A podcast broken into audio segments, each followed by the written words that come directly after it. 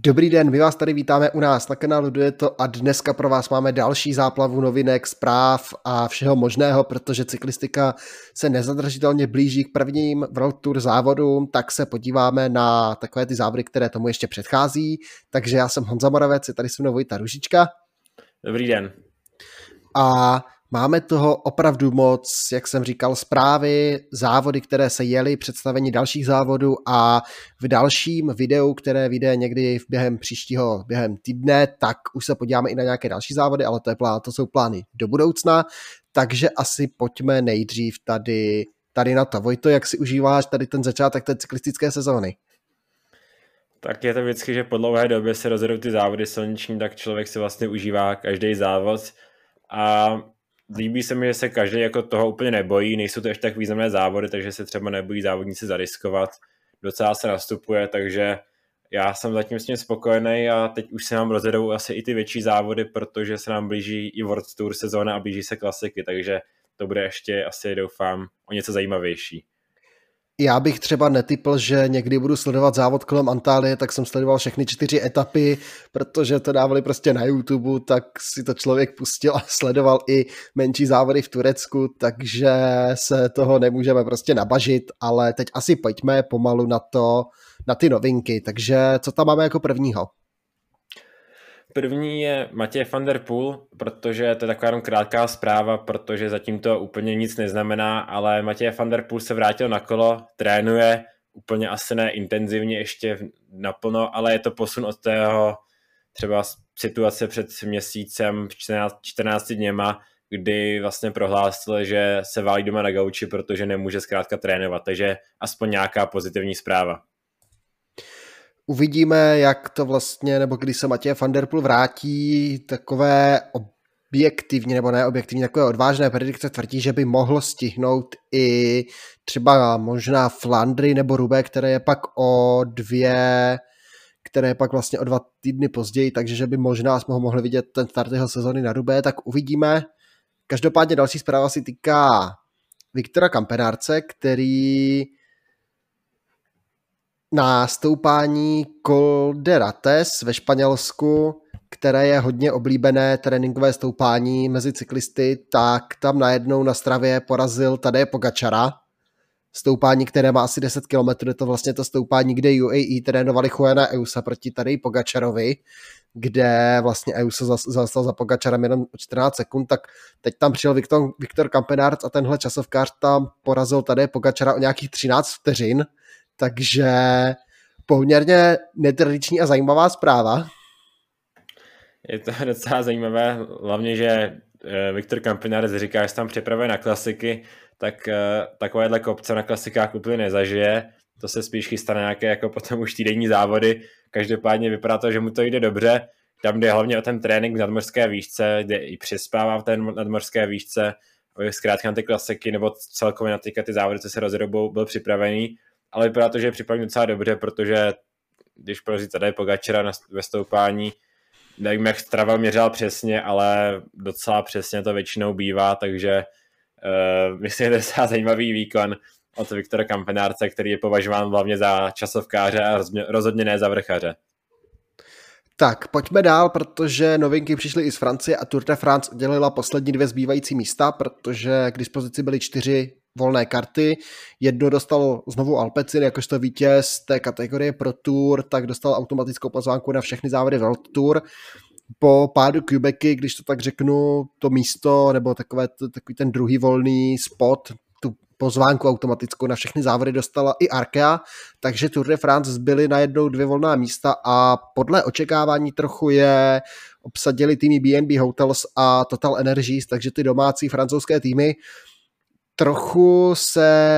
tak jako v zákulisí už mluvilo, jestli by tu pozvánku nemohl dostat tým Uno X, který po ní určitě pokukoval teď i s hvězdami nebo s takovými novými tvářemi, což Uno X vlastně je obrovská líheň talentu. Teď asi Tobias Haaland Johannesen, ta nej, ten největší, ta největší hvězda, ten největší objev, největší talent. A Christian Pridhom se nechal slyšet a mě by zajímalo, co si o to myslíš, že Tobias Alan Johannesen ještě není připravený na týdenní závod, proto tu pozvánku dostal tým BNB a taky kvůli tomu, že vlastně mají Franka Bonamura, který byl vlastně nejaktivnější jezdec loňské Tour de France, tak proto byl zvolený tým BNB a ne tým Uno X kvůli tomu, že Christian Pridon si myslí, že Tobias Haaland Johannesen ještě není připravený zvládnout týdenní závod. Tak zaprvé si nemyslím, že by to byl ten hlavní důvod, proč tu kartu nedostal tým Uno X, ale zkrátka uh, jsem si myslím zaprvé, že tým Uno X by byl no, by mohl nabídnout zajímavější závodění, nebo jeho závodníci by zajímavější cyklistiku než tým BNB a možná i možná i než tým Total, ačkoliv teďka třeba Pierre Latour teďka závodí velice dobře, ale to jsou jenom spekulace, ale ten hlavní důvod pro ně podle mě prostě byl, že to je norská stáj a tam to jsou dvě francouzské stáje, takže tam to byl důvod, hlavní byli sponzoři podle mě. A k tomu, co řekl o Tobiasi Handu Johannessenovi, tak uh, možná je to pravda, uh, že ještě není připraven na tří týdenní závod, respektive, že by se pro něj možná lépe hodil závod typu Vuelta, kde je ten tlak trochu menší než na Tour de France, Každopádně tým Uno X má spoustu těch závodníků a podle mě by tam i bez se Halanda Johannessena, který by ale, pokud by tým Uno X dostal pozánku, tak by pravděpodobně jel, ale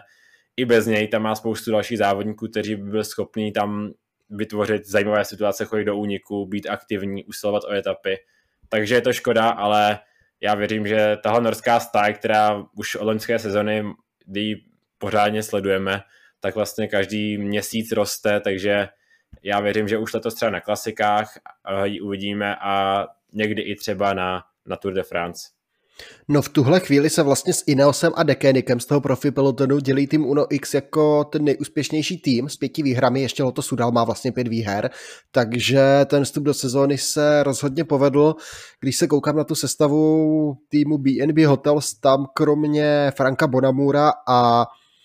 když to tak řeknu, stárnoucího Piera Rolanda nic moc není. Alexis Gužár, ten teda teďka je hodně aktivní na těch francouzských závodech, chodí tam do úniku, takže to je taky určitě kandidát třeba na nominaci, ale jinak tým, no, eh, tým BNB úplně asi za mě nemá tolik co nabídnout. V tuhle chvíli po odchodu třeba Briana Kokarda do Kofidisu, tam není zas žádná taková velká hvězda francouzská, asi největší právě Frank Bonamur, kdežto tým Unoix je plný mladíků, jsou tam i vlastně, teďka se tam stahují i ti zkušenější hráči, třeba Kristof, Christopher Halvorsen, i když zkušenější Christopher Halvorsen je pořád 25-letý rychlík, takže tým Uno X určitě by byla zajímavá karta, ale bylo rozhodnuto takto, i když Uno X se netají těmi ambicemi jít o krok dál a jít rovnou do World Tour, což s tímhle vstupem do sezóny by se teoreticky mohlo i zadařit, nebo by se mohli dostat do nějakého toho boje o ty o ten postup do, toho, do té World Tour, kdy letos vlastně bude probíhat nějaká ta, nějaká ta pravděpodobně výměna na základě těch bodů. Eh, s tím třeba ze strany UNO bych byl ještě opatrný s tím vstupem do World Tour, přece jenom je to hodně logisticky náročné a teďka jsou v té pozici zkrátka, že když nic neudělají na tom závodě, tak je to až čas tak nemusí trápit a tak kdyby byl ve World Tour, tak už je to tým finančně hodně náročnější pro ně, takže uh, uvidíme tým Unox každopádně hodně roz, rychle rostoucí stáj, rozvíjející se a do budoucna uvidíme, jestli zůstane jenom u té líhně talentů, nebo to bude plnohodnotný tým právě třeba ve World Tour. Ale pojďme tak. k tomu asi, co se stalo minulý týden a to jsou první ty závody ve Španělsku a závod kolem Mursie. Takže závod kolem Mursie to bývá závod někdy klasikářský, někdy vrchařský, tak letos to byl takový hodně klasikářsko-spurterský až, protože jsme viděli finish početné skupinky, nebo docela početné skupinky a ten závod vlastně režíroval tým UAE, dlouho tam byl na čele odjetý Brandon McNulty, který tam vlastně potrhal všechny své, všechny své soupeře, ale ta skupina ho dojela hlavně díky práci týmu Bora a Vanty a ještě Arkea tam byla také aktivní a tak McNulty ho dojeli, mm, v technické pasáži si počíhal na útok Alessandro Kovi, zkusil to, nastoupil a od té chvíle už ho nikdo nechytil, až pak v cílové rovince, když se začali rozjíždět spurt, když se začali chystat spurt, tak se na Kovyho začal blížit ten peloton, ale nestihl to a navíc Kovyho zezadu ještě jistil Mateo Trentin, takže double pro tým UAE Alessandro Kovy vyhrál před Matem Trentinem, třetí místo bral Ma- Matis Luvel z týmu Arka, čtvrtý byl Jonas Koch a pátý Luke Fliegen z týmu Intermarché Vanty, takže na Majorce tady řádili World Tour týmy a řádili tady velká jména, takže Alessandro Kovy potom poměrně dost hektickém a plném našlapaném začátku sezóny, kdy vlastně si objel ty klasiky na Majorce, byl na závodě kolem Marseille, střel si Etoile, tak vyhrál závod kolem Mursie a pojede dál, protože hnedka bude čekat třeba Almerie, pak Strade Bianche, Sanremo, klasiky, Giro, takže Alessandro Kovi si jen tak nevydechne. A pojďme teda k té druhé klasice, která se jela vlastně hned následující den a ta už taky velice známá klasika, také z úvodu sezóny. Eh, klasika eh, závod, nebo závod kolem Almérie, který bývá tradičně sprinterský. Letos tam eh, měli sprinteři trochu zkomplikovanou situaci několika, několika takovými nemoc prudkými, ale to docela dlouhými stoupáními na, v první polovině závodu, ale většina z nich ty stoupání dokázala přejet, takže to nakonec vyvrcholilo tradičním nebo klasickým sprintem. Každopádně ten sprint byl docela hektický, protože v závodu tam bylo několik takových menších pádů, několik uh, nepřehledných situací a žádný tým tam vlastně neměl úplně plnohodnotný rozjížděcí vlak.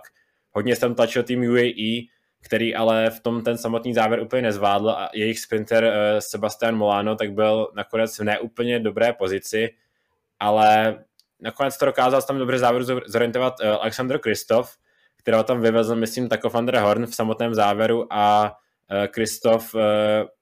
trochu dalším sprintem, což on vlastně na to docela, nebo zvládá ty další sprinty, tak si dojel pro vítězství na klasice Almeria, takže dobrý vstup do sezóny, porazil na druhém místě Nasara Buányho, na třetím místě Giacomo Nicola. A Alexander Kristof vlastně říkal, že pokud nebude jeho sezóna úspěšná letos, tak uh, ukončí kariéru, nicméně v únoru má první vítězství, vypadá to, že ta forma je docela dobrá, už uh, na předchozím závodě kolem Valencie jel docela dobře, takže vypadá to, že letos ještě by Alexander Kristof nemusel být úplně,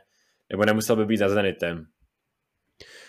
Jezdí, jezdí hodně dobře, jezdí zajímavě, bojuje tam, dojíždí si vlastně pro ta umístění a teď to korunoval vítězstvím. Ten sport byl opravdu hodně zmatený, dlouho tam měli dobrou pozici třeba jestli týmu Izrael pro Giacomo Nico, ale těm se v závěru ten vlak úplně rozsypal několik spurterů tam bylo úplně ztracených, nezapojili se do toho, do toho spurtu. Matteo Trentin tam rozjížděl chora Sebastiana Molána, takže vlastně sprintoval vedle Molána, takže to se taky úplně nepovedlo. A tak podobně nakonec Alexander Kristof z toho vytěžil, na Serboani se tam vezl za ním, ale Kristof tam byla zatáčka asi 50 metrů před cílem, mírná pravotočivá a Kristof si pohlídal tu vnitřní stranu, takže Boaný ho tam zvnějšku nestihl předjet, Nicelo bral třetí místo, čtvrtý byl Anělkovský, ten tam byl šikovně schovaný za Kristofem, pátý teda Molano, šestý Koncony a tak dále a tak dále, takže klasika Almerie také minulostí a Alexander Kristof v zapise Provanty, první vítězství sezóny, i když nebylo tomu druhé vítězství sezóny, pardon, protože Biniam Girmay už vyhrál klasiku na na, na, na, na, na klasiku na Majorce, takže Kristof zapisuje pro Vanty druhý, druhé vítězství sezóny a je to dobrý vstup do sezóny pro Vanty.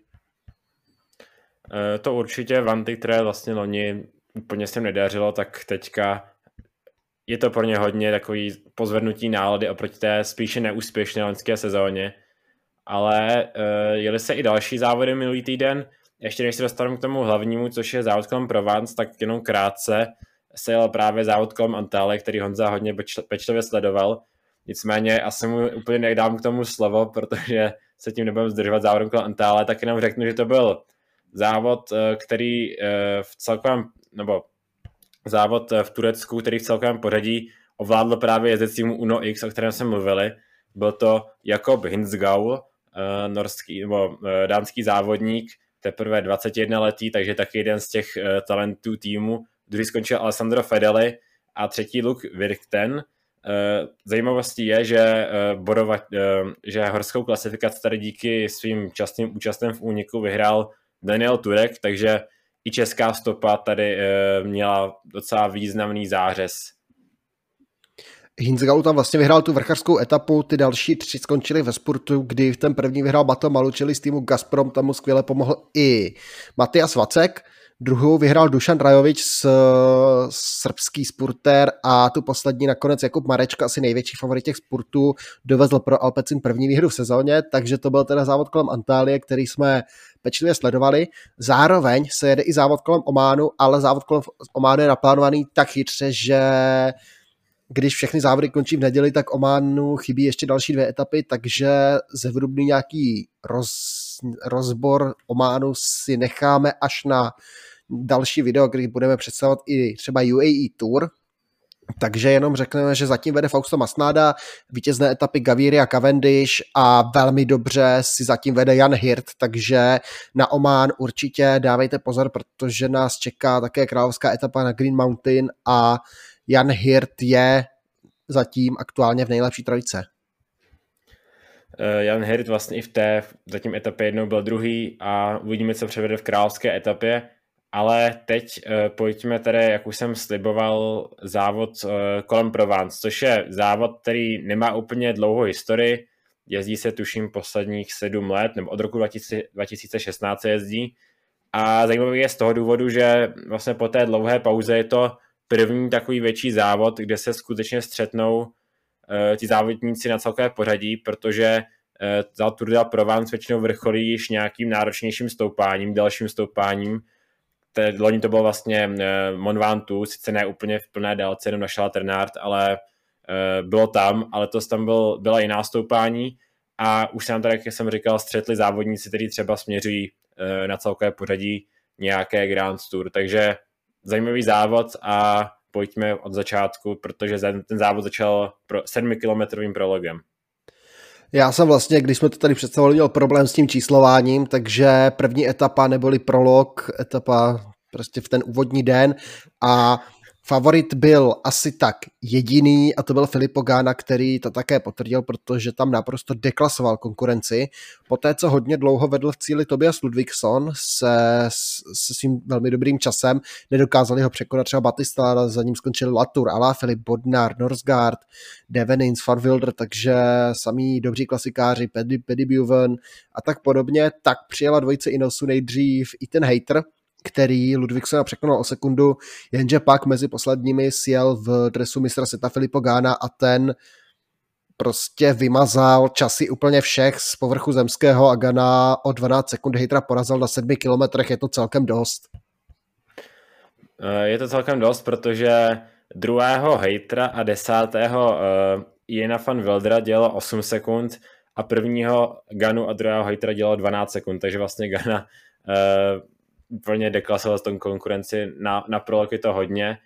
a ukázal, vyhrál už druhou časovku po Etoile de Bessèges, takže ukazuje, že tu formu má velice dobrou. Nicméně ta první etapa byla už docela významná pro celkové pořadí, protože v Provence dost, foukal dost silný vítr a toho využil tým Inos, který to vlastně dokázal potrhat. Uh, sice tam neudržel právě třeba Etna Hejtra, který byl vysoko v tom celkovém pořadí, jenom uh, Ethan Hater ale Eh, je po, zatavuje se z covidu, takže, nebo nedávno se zatavil, takže asi úplně nemá úplně dobrou formu, protože nemohl trénovat. Nicméně v té, druhé, té časce byl druhý, takže sám říkal, že to pro ně bylo překvapení. Každopádně tady na Tour de Provence byl snad jediný jezdec Inosu, který tam se neudržel a cíl byl jediný pro Inos, ne úplně to celkové pořadí nějak, nějak zajistit, ale měl tam Eliu Vivianiho, což chtěl, měl být teda sprinter cílový týmu Inos, Snažili se tam na Ineos trochu ještě vymyslet eh, na konci někteří závodníci něco, nastupoval tam například uh, uh, Mats Schmidt, který tam zkoušel ujet, ale většinou se všechno sjelo a nakonec to vyrychlo sprintem, kde Elia Viviani vlastně neměl moc konkurenci, sprintoval tam proti Sepu van Markovi, který sice ne, že byl úplně pomalý, ale rozhodně patří mezi sprintery. Dalším tím sprinterem tam byl uh, Žilen Alaphilippe, takže uh, Elia Viviani dost jasně tu druhou etapu vyhrál.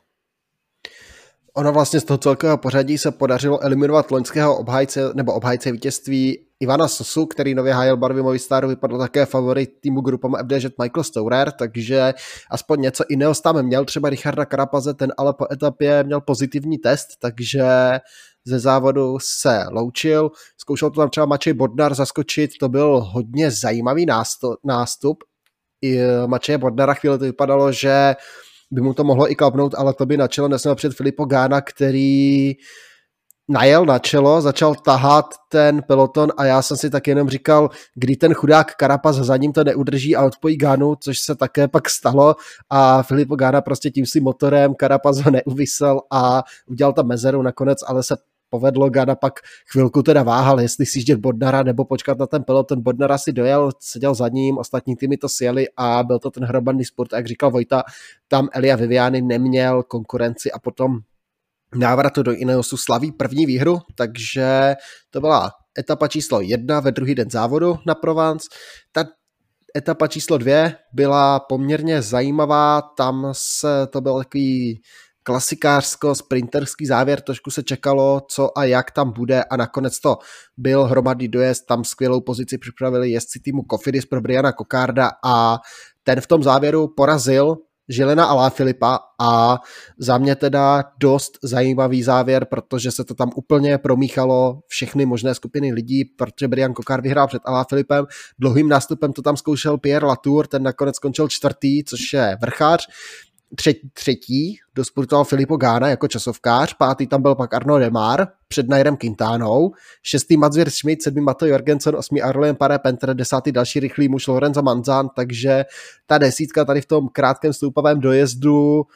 promíchaný mistr světa v silničním závodě, mistr světa v časovce, spurteři, čistokrevní vrchaři, časovkáři, prostě zmatek, ale hodně, hodně povedený sprint od Briana Kokarda a ten také oslavuje, slaví už druhé vítězství v letošní sezóně. Vlastně Kokardovi se úplně nedařilo v těch předchozích letech, ale teďka už druhé vítězství docela náročných podmínkách na Etoile de Bessège, teďka na Provence, takže Brian Kokard by mohl být letos docela solidní fazónu. Ale následující den vlastně etapa třetí, čtvrtý den závodu, eh, tak eh, to se jela královská etapa, kterým celý zá, kterou celý závod kolem Provence měl vyvrcholit, protože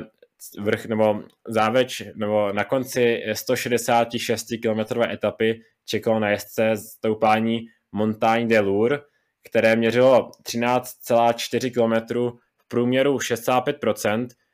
Nicméně za, to, za ten trošku nižší průměr, i když to není vůbec málo, ale ten trošku nižší průměr eh, mohla trochu mírnější první polovina toho stoupání, které poté eh, trochu narostlo na procentech v poslední, nebo v té druhé polovině teprve.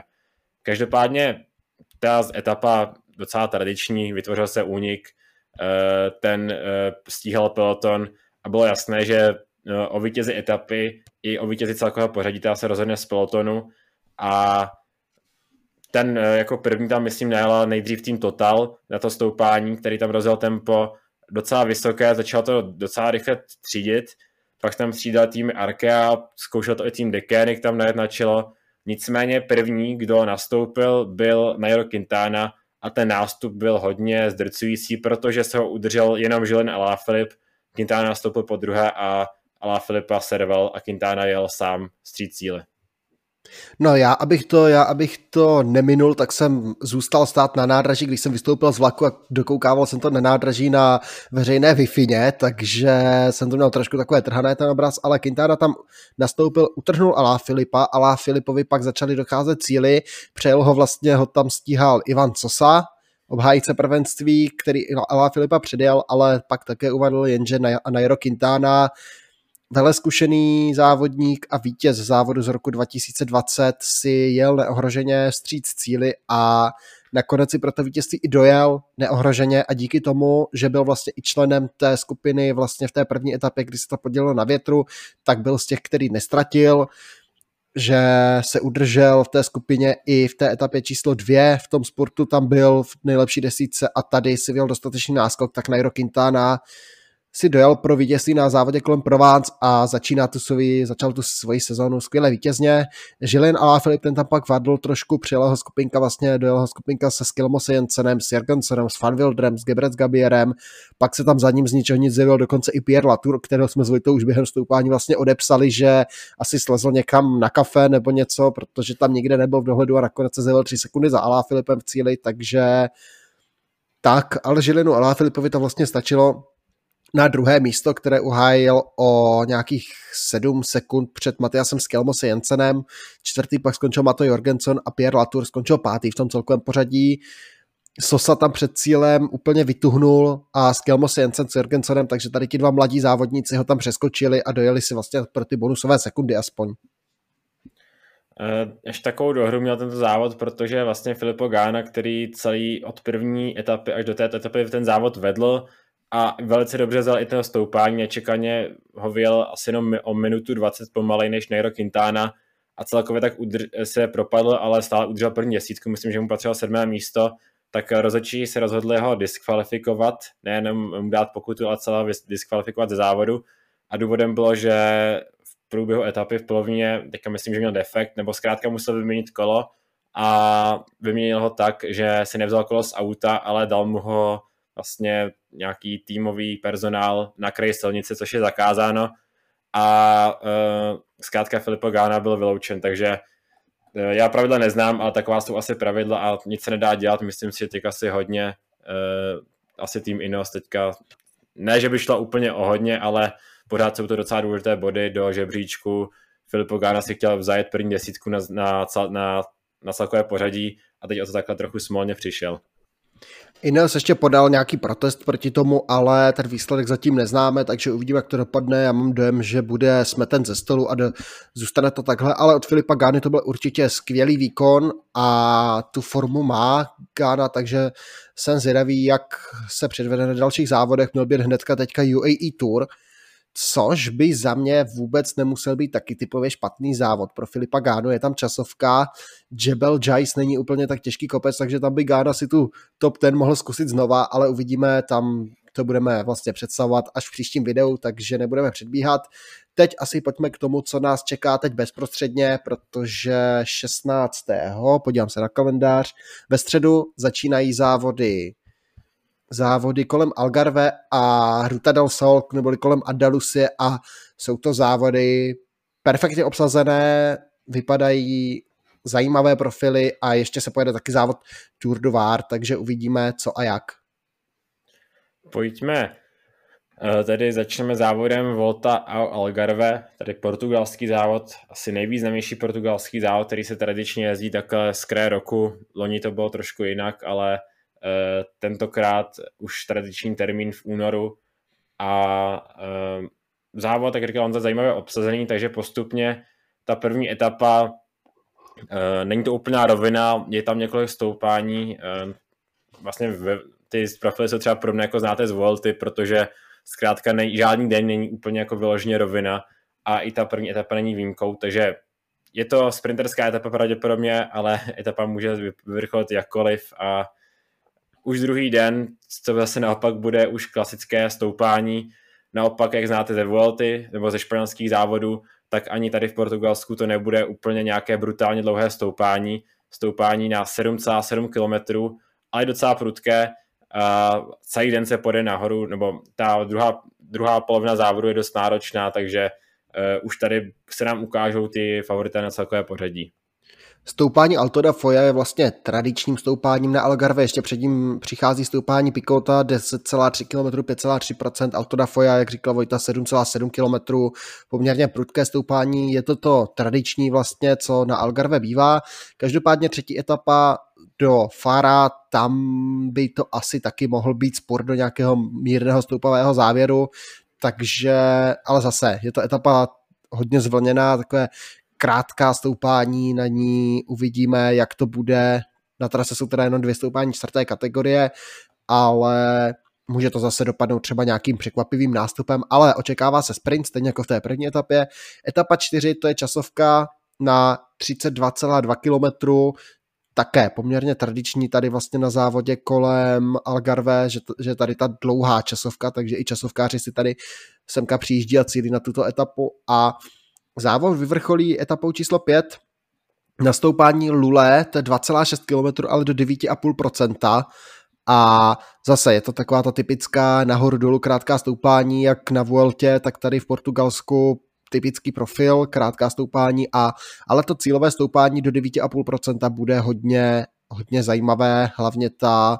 první polovina 12%, 11% průměry, takže ta bude hodně brutální a tam se, může, tam se můžou ještě dít velké věci. A pojďme asi na, teda na startovní listinu, která je taky docela zajímavá, protože e, těch favoritů tu není tolik na to celkové pořadí. Jsou tu některé favorité, které zkrátka jsou dost velcí favorité a to z toho důvodu, že se sem často přesouvají zda závodníci z závodu kolem Valencie, ale někteří ne. Výjimkou teda závodníkem, kteří se, nebo uh, spousta těch závodníků závodu kolem Valencie se přesunula do, na závod kolem Andalusie, který se s ním kryje a který představíme za chvíli. Ale výjimkou je Remco Evenpool, který se přesunul právě z Valencie sem do Portugalska a on by vzhledem té časovce měl být asi hlavní favorit toho závodu. Um, ten tým bude skládaný kolem něj a kolem Fabia Jakobsena, takže i s tou časovkou by to měl být teda hlavní favorit toho závodu. Nicméně ne, že by to byl jediný favorit těch závodů, těch je to víc. Musíme zmínit třeba tým Ineos, který sem převeze, uh, převeze sem Eatna Hatera, který tady loni skončil druhý, ale to pravděpodobně nebude úplně lídr toho týmu. Přede Geran Thomas, který závod dokázal v minulosti vyhrát, stejně tak ho to dokázal vyhrát Michal Květkovský a silniční premiéru si tady odbyde Tom Pitcock, takže ten tým Inostu je taky docela dost, dost zajímavý a dost silný. Ale čekám nějaké vyjádření Quickstepu nebo od Evenpoola, že jsou schopni vyhrát 5 z 5 etap, protože přece jenom ty vrchařské etapy by Evenpool mohl vyhrát na tu časovku, je jasný favorit do těch sportů Fabio Jakobsen, tady bude nějaká konkurence, ale pojďme ještě po těch jezdcích na to celkové pořadí, protože podle mě největší vyzývatel pro Remka Evenpoola tady bude v týmu UAE a to bude Brandon McNulty, který má na začátku sezóny famózní formu, už vyhrál závod na Majorce, ukázal se vlastně při závodě kolem Mursie, je velmi dobrý časovkář, v kopcích je velmi silný, takže to bude podle mě největší vyzývatel pro, pro Remka Evenpoola. Kdo ještě by mohl být zajímavým typem, to je Tobias Foss z týmu Jumba, ten také celkem umí časovku, umí to i v horách, tak mladý norský talent, takže uvidíme, co Tobias Foss. Ti další závodníci, to už jsou jestli třeba se slabší časovkou, třeba David Gody, možná Attila Walter za tým grupama FDŽ, Sergio Igita si odbyde premiéru v dresu týmu Bora, to by mohl být dobrý typ do hor, takže uvidíme, ale jinak tady těch jezdců na to celkové pořadí zas tolik není. Moc jich tu už není, pak už by to bylo spíše překvapení. Jon Izagir, asi musíme zmínit, že jede domácí tým, uh, F, uh, domácí tým FC Porto, uh, který vlastně má podobné drezy, jako má fotbalový tým Sporta. A loni se tady teda dokázali zvítězit, ale to z toho důvodu, že ta startovní listina byla dost okleštěná loni. Nicméně portugalští závodníci, jejich největší domácí závod, pro ně skoro vrchol sezóny, tedy mají vždycky dobrou formu a nějak se do toho boje o celkové pořadí se jim dost často podaří zaplést. Prvenství bude obhajovat Joe Rodriguez, známé jméno Amaro Antuněš, takže to jsou asi závodníci právě z týmu FC Porto, kteří se tam nějak budou pohybovat, jsou to i z dalších týmů, samozřejmě těch menších portugalských jezdci, kteří mohou něco udělat. Ještě za Arkeu přijede Varen Bargil pravděpodobně, to by mohl být také zajímavý typ třeba na nejlepší desítku. České barvy by, mo- by měl hajit Michal Schlegel v týmu Kacharural, takže uvidíme, jak se povede jemu a teď pojďme asi na to, kdo tady vyzve v těch dvou sprintech třeba Fabia Jakobsena, protože za mě největším vyzvatelem by měl být ty Merlier za tým Alpeci, ten tým tady bude skoro obskládaný kolem Merliera, přijede Driedebond, Alexander Krieger, Oscar Riesbeck, Tobias Bayer, to jsou závodníci, kteří Merliera, Merlierovi připraví pozici a ty Merlier bude asi tím největším vyzvatelem pro Fabia Jakobsena za mě. Uh, souhlasím, ale pak uh, výbornou formu na, na začátku roku má Mats Pedersen, který přijede s trekem, to bude určitě velký favorit těch sprintů a velký favorit těch sprintů by měl být Alexander Kristof, teda nedávný vítěz závodu kolem Almérie, který takové ty těžké sprinty do třeba do nějakého do, do trochu mírného stoupání, tak tam by on mohl, mohl být uh, velice silný. Uvidíme, co třeba Pascal Ackermann, ten absolutně když to tak řeknu, vyhořel na závodě Tal de Beseš, tam ale měl pád, takže se tam nezapojil do sportu, tak bych chtěl nějak pozvednout tu svoji sezónu za tým UAE. Pak už by to bylo možná trošku překvapení. Jordi Meus za tým Bora je rychlý závodník, nesmí zapomenout na Olava Koje, velký talent v týmu Jumbo Visma, to je také rychlý závodník. Brian Kokart v Kofidisu, ten má výbornou formu na začátku sezóny, také jeden ze závodníků, který by tady mohl vyzývat ty nejrychlejší muže. Uvidíme, jestli by si třeba i ten hater nebo Tom Pitcock neskusili sport, to taky bývají rychlí závodníci. Kdo dál, už to tady taky docela řídne, pak už jsou tady závodníci Arvid de Klein, možná za tými Human Powered Health, a pak už to tady řídne Hugo Hofstetter v Arke a pak už zase možná nějaké domácí překvapení. Já asi nemám co dodat, eh, to, na, to startovní pole tady je zajímavé, ale teď bych se přesunul k tomu druhému závodu, který se kryje se závodem kolem Algarve a to je závod kolem Andalusie nebo Ruta del Sol, eh, který má pět etap a přijedou sem tady také závodníci na celkové pořadí, přijedou sem sprinteři, takže pojďme nejprve na ty profily těch etap. První etapa na 200 km do Iznácharu, eh, etapa, která by měla vyvrcholet pravděpodobně sprintem, i když, eh, nebo sprintem takovým sprintem klasikářů, lomeno některých, rychle, některých sprinterů, protože ten závěr po docela náročném profilu stoupá a tady to může být zkrátka otázka závodník typu Matteo Trentin třeba, právě Juan Sebastian Molano, který přijede i s ním jako týmový kolega. To by mohl být favorité té etapy, ale těžko říct, kdo by tady mohl úřadovat. E, to se nechám překapit. Pojďme na etapu druhou, která je dost podobná. Pojede se do 150 km do Alcala de la Real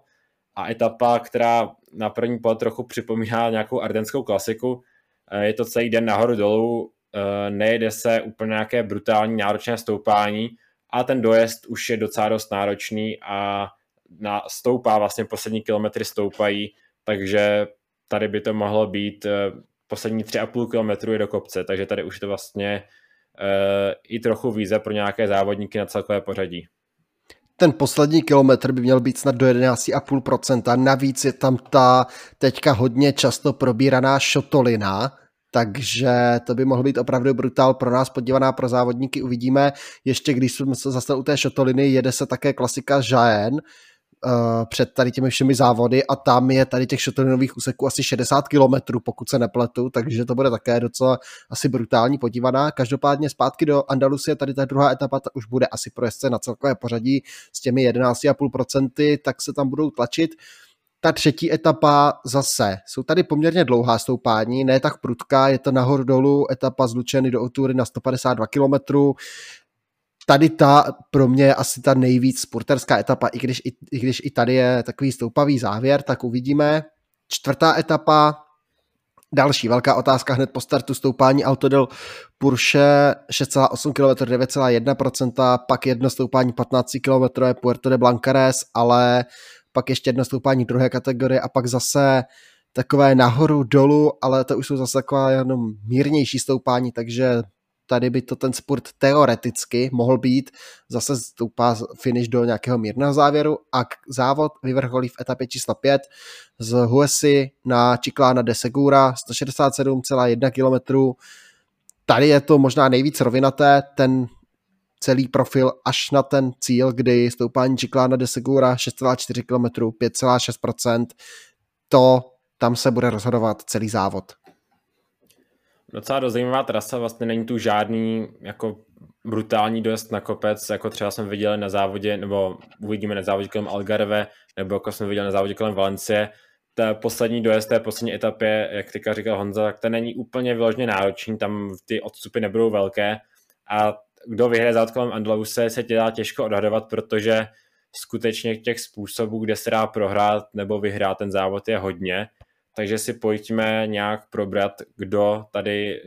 do Španělska přijede. E, tak z těch celkových favoritů těžko říct. E, závod si samozřejmě nemůže nechat ujít Alejandro Valverde, nebo pravděpodobně, protože Eh, ještě není potvrzená jeho účast a on teďka se odhlásil právě z závody kolem Mursie i z závodu kolem Almere, které původně měl jet, tak tam se odhlásil a pojede teda, měl být závod kolem Andalusie, který už v minulosti dokázal vyhrát, takže to by měl být jeden z favoritů. Alejandro Valverde, i ty dojezdy, ty prudké stěny v závěru by mu měly dost sedět. Pro Movistar přijede jejich nová nemezis Miguel Angel López v Astaně společně s Vincenzem Dybali a Alexem Lucenkem, což za mě asi Lucenko tady v tom profilu by mohl být asi možná i nejlepší typ pro tým pro Astanu, Astanu, ale pro Astanu. A já jsem říkal? Movistar. Jo, no tak pro Astanu samozřejmě Lucenko, Nibali, López, tak ti povedou asi Astanu a Lucenko by mohl být ten nejlepší typ. A že Desert, tam bych se zaměřil určitě na Bena O'Connora, ale možná pro mě takový černý kůně Benoa Kosnefroa, protože to, jak to nejsou taková náročná stoupání, je to takové trošku klasikářštější, tak Bena Kosnefra podle mě by nemusel být vůbec bez šance. Určitě ne. Uh, ta stoupání skutečně nejsou nějaká dlouhá a Bernard Koznefa by mohl být zajímavý typ na celkové pořadí. Uh, pro mě možná i hlavní favorit, kdyby tady bylo alespoň jedno nějaké hodně dlouhé stoupání, by byl Carlos Rodriguez, který teďka dojel druhý na závod kolem, uh, závod kolem Valencie jako lídr týmu Inos. Nicméně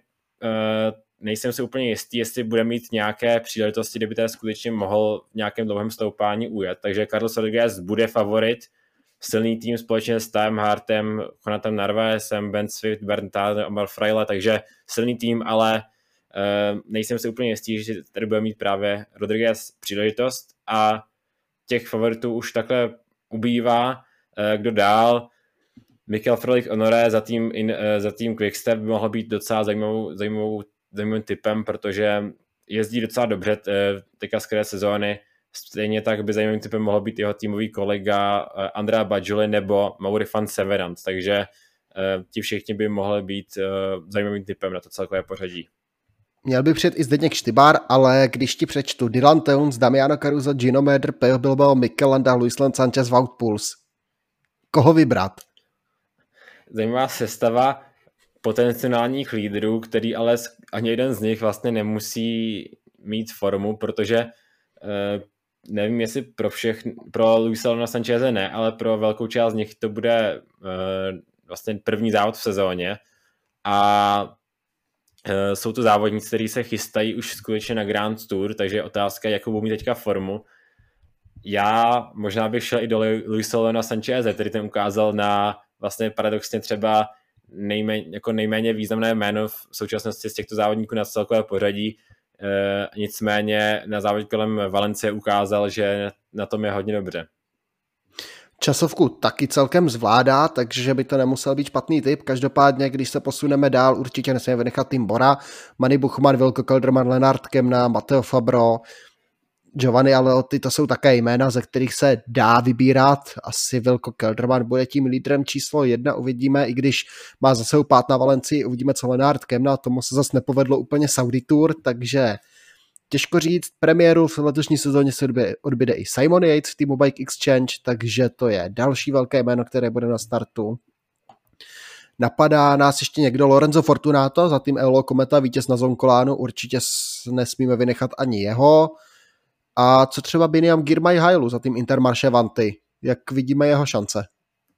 Já nevím, jak vidím jeho šance, protože jsem ještě nepochopil, co je to za typ závodníka. Já jsem ho měl za vrchaře, teď je to spíš pravděpodobně sprinter, takže já si musím ještě zorientovat, co vlastně on dokáže. Ale já tu mám ještě takové dva favority v týmu Izrael, a to je Michael Woods, který by při tomhle profilu mohl být hodně silný, a je to Jakob Fuglsang, který by který ukázal na kolem Valence, že formu má hodně dobrou a tady by mohl i vzhledem k té časovce, kterou on zvládne docela do obstojně zajet, tak by mohl být docela zajímavým typem na to celkové pořadí. A přijede vlastně i vítěz Saudi Tour Maxim van Hills za Lotto Sudal jsem teďka našel ještě, vyšťoural takové jméno, ale teď asi možná pojďme se podívat i třeba na ty. Spurtery, rychlé závodníky, Vojta už říkal Molano, Trentin, dvojice týmu UAE do těch závěrů, za Ineos pravděpodobně Ben Swift, ten rychlý závodník, Biniam Girmay Hailu, až pochopíme, co vlastně umí, tak, tak by si mohl zaspurtovat, tam pro něj ty etapy budou. Kdo dál? Florian Senešal, asi v Quickstepu bude tím rychlým mužem.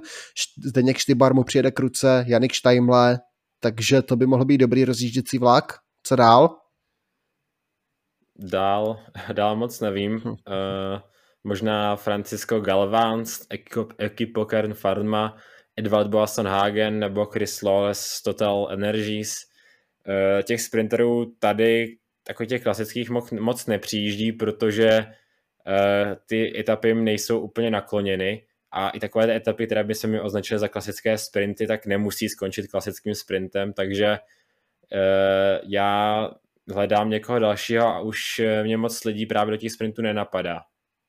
Tady jsou takový spíš ti rychlejší klasikáři Stefano Oldány, Fabio Feline, možná Nicolo Bonifacio, to je možná jeden z těch klasických sprinterů, Alessandro Fedeli možná z Gazpromu a co třeba Greg van Avermaet, Oliver, Man, Oliver Nesen, to taky nejsou úplně nejpomalejší závodníci z týmu Aže Rezer, ale to už teda asi dost vařím z vody, takže asi takhle, to by byla ta startovka na Andalusi, ale těch vrchařů, těch jezdců na celkové pořadí je tady teda opravdu velké množství. Je pravda, že oba ty závody, jak Andalusie, tak Rutadol jsou trpí tím, že se s nimi ještě kryje závod Tour du Var a hlavně se s nimi kryje UAE Tour, tedy ten první World Tour závod roku, kam měl původně odjet třeba i Remco Evenpool, ten nakonec zvolil, ten nakonec zvolil Algarve, takže tam uvidíme, kdo povede Quickstep a UAE si představíme příštím týdnu. Ještě rychle bych se zastal u závodu Tour du Var, který se jede vlastně také ten příští týden, myslím si, že od pátku do neděle, takže se taky výborně bude krýt s eh, UAE Tour, to se v jeden den sejdou čtyři závody, takže paráda, ale ta první etapa na Tour du Var by měla být asi pravděpodobně nějaký sport, možná zredukované skupinky, ta druhá etapa tam se jede známé stoupání Col de S před, za, před cílem, takže tam to bude pravděpodobně nějaký, tam to bude pravděpodobně mezi jezdci na celkové pořadí a ta třetí etapa do Blosaku téměř identická se jela v loňském ročníku, tam to vyhrál Gianluca Brambia solově, takže uvidíme, co se stane tady, jestli, se, jestli to nějaký tým potrhá. Každopádně i tady ta startovka je poměrně zajímavá, měl by přijít třeba Tim Valens, Brent Farmore, Andreas Kron, Florian Vermeersch, za tým Lotosu dál, to jsou velká jména, velkou pozornost bude poutat tým grupama s Michaelem Storerem, Thibaut Pinotem, Valentánem Aduásem, Rudy Molárem, a že Dezer s eh, Clemantem Šampusánem, Andreou Vendrámem a tak podobně, ale jsou tady i další jména, Vojto. Uh, přijde Nairo Quintana, nedávný teďka vítěz v závodu kolem Provence, to bude asi jeden z těch favoritů na celkové pořadí. Pozornost bude poutat tým Total, který ne, že by tady měl vyloženě favorita na celkové pořadí, pojedou pravděpodobně na Alexise Viermoze, ale přijede i Peter Sagan, který si přijede, nebo který si odbude premiéru za tým Total v letošní sezóně a přijede hlavně Antony Turžis, takže i pro nás eh, tady bude nějaká zábava eh, a skutečně těch favoritů tady, tak, nebo ten závod dokáže vyhrát uh, víceméně široké spektrum jezdců a loni, jak říkal Honza, Gianluca Brambila úřadovat velmi dobře Baukem Molema, takže těžko říct, kdo tady a odhadovat, kdo tady vlastně může něco předvést. Uh, skutečně všeobecně ty závěry, které jsme představili, tak dost těžko se u nich typuje vítěz a skoro se ani netroufám tvr, jako typnout nějakého vítěze těchto závodů. Za BNB přijede třeba Frank Bonamur, za trh právě zmiňovaný Bauke Molem a to je podle mě asi favorit číslo jedna. Guillaume Martin ukazuje za Kofidis poměrně dobrou formu na začátek sezóny a premiéru si odbyde v letošní sezóně i Andreas Aland Johansen, takže Johannesen, takže bratr Tobiase Alanda Johannessena, tak uvidíme, jak to zvládne i druhý talentovaný Nor. A to by bylo asi tak nějak pomalu všechno. Jak říkal Vojta, typovat si asi netroufneme, protože to může být opravdu, opravdu kdokoliv, takže tady vám nepomůžeme. Snad aspoň náš nějaký rozbor těch závodů byl užitečný. A my se na vás budeme těšit už brzy, protože závod UAE Tour se blíží, tak tam si ho rozebereme, podíváme se třeba na Oman a uvidíme, si do toho zárneme třeba i klasiky typu Omlop a Kurne, které se jedou hned víkend potom, takže nás se teďka nezbavíte, protože toho je opravdu hodně, co nás čeká a my doufáme, že vás pořád ještě bavíme, děkujeme za, za vaši podporu a mějte se hezky a brzy na viděnou. Já teďka převezmu Honzovou úlohu a řeknu, sledujte nás na, nějak, na všech sociálních sítích, na Facebooku, na Instagramu, na Twitteru, dejte nám odběr, dejte nám like, takže eh, všechno, co vás napadne, tak nás, nám tím jakýmkoliv, jakoukoliv podporu uděláte radost a zkrátka nás podpoříte v naší tvorbě. Takže taky děkuji za pozornost a uvidíme se teda u pravděpodobně u představení UAE Tour, takže zase za týden. Naschledanou.